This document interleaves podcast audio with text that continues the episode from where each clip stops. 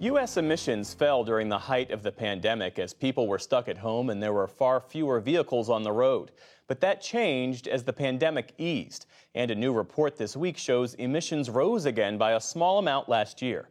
Many researchers, scientists, and lawmakers argue that Americans need to reduce their use of fossil fuels much sooner than they may have planned. Miles O'Brien is back with a look at an alternative for home heating that could prove useful and reduce the costs of fossil fuels. A super efficient, economical, all electric home.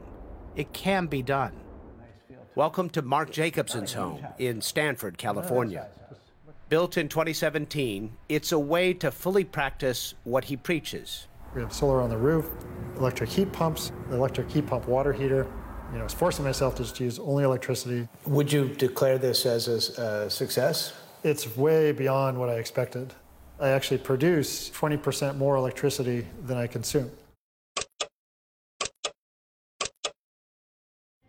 U.S. emissions fell during the height of the pandemic as people were stuck at home and there were far fewer vehicles on the road. But that changed as the pandemic eased. And a new report this week shows emissions rose again by a small amount last year.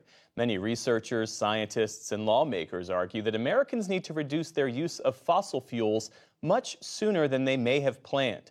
Miles O'Brien is back with a look at an alternative for home heating that could prove useful and reduce the costs of fossil fuels. A super efficient, economical, all electric home. It can be done. Welcome to Mark Jacobson's home in Stanford, California. Built in 2017, it's a way to fully practice what he preaches. We have solar on the roof, electric heat pumps, electric heat pump water heater. You know, I was forcing myself to just use only electricity. Would you declare this as a uh, success? It's way beyond what I expected. I actually produce 20% more electricity than I consume.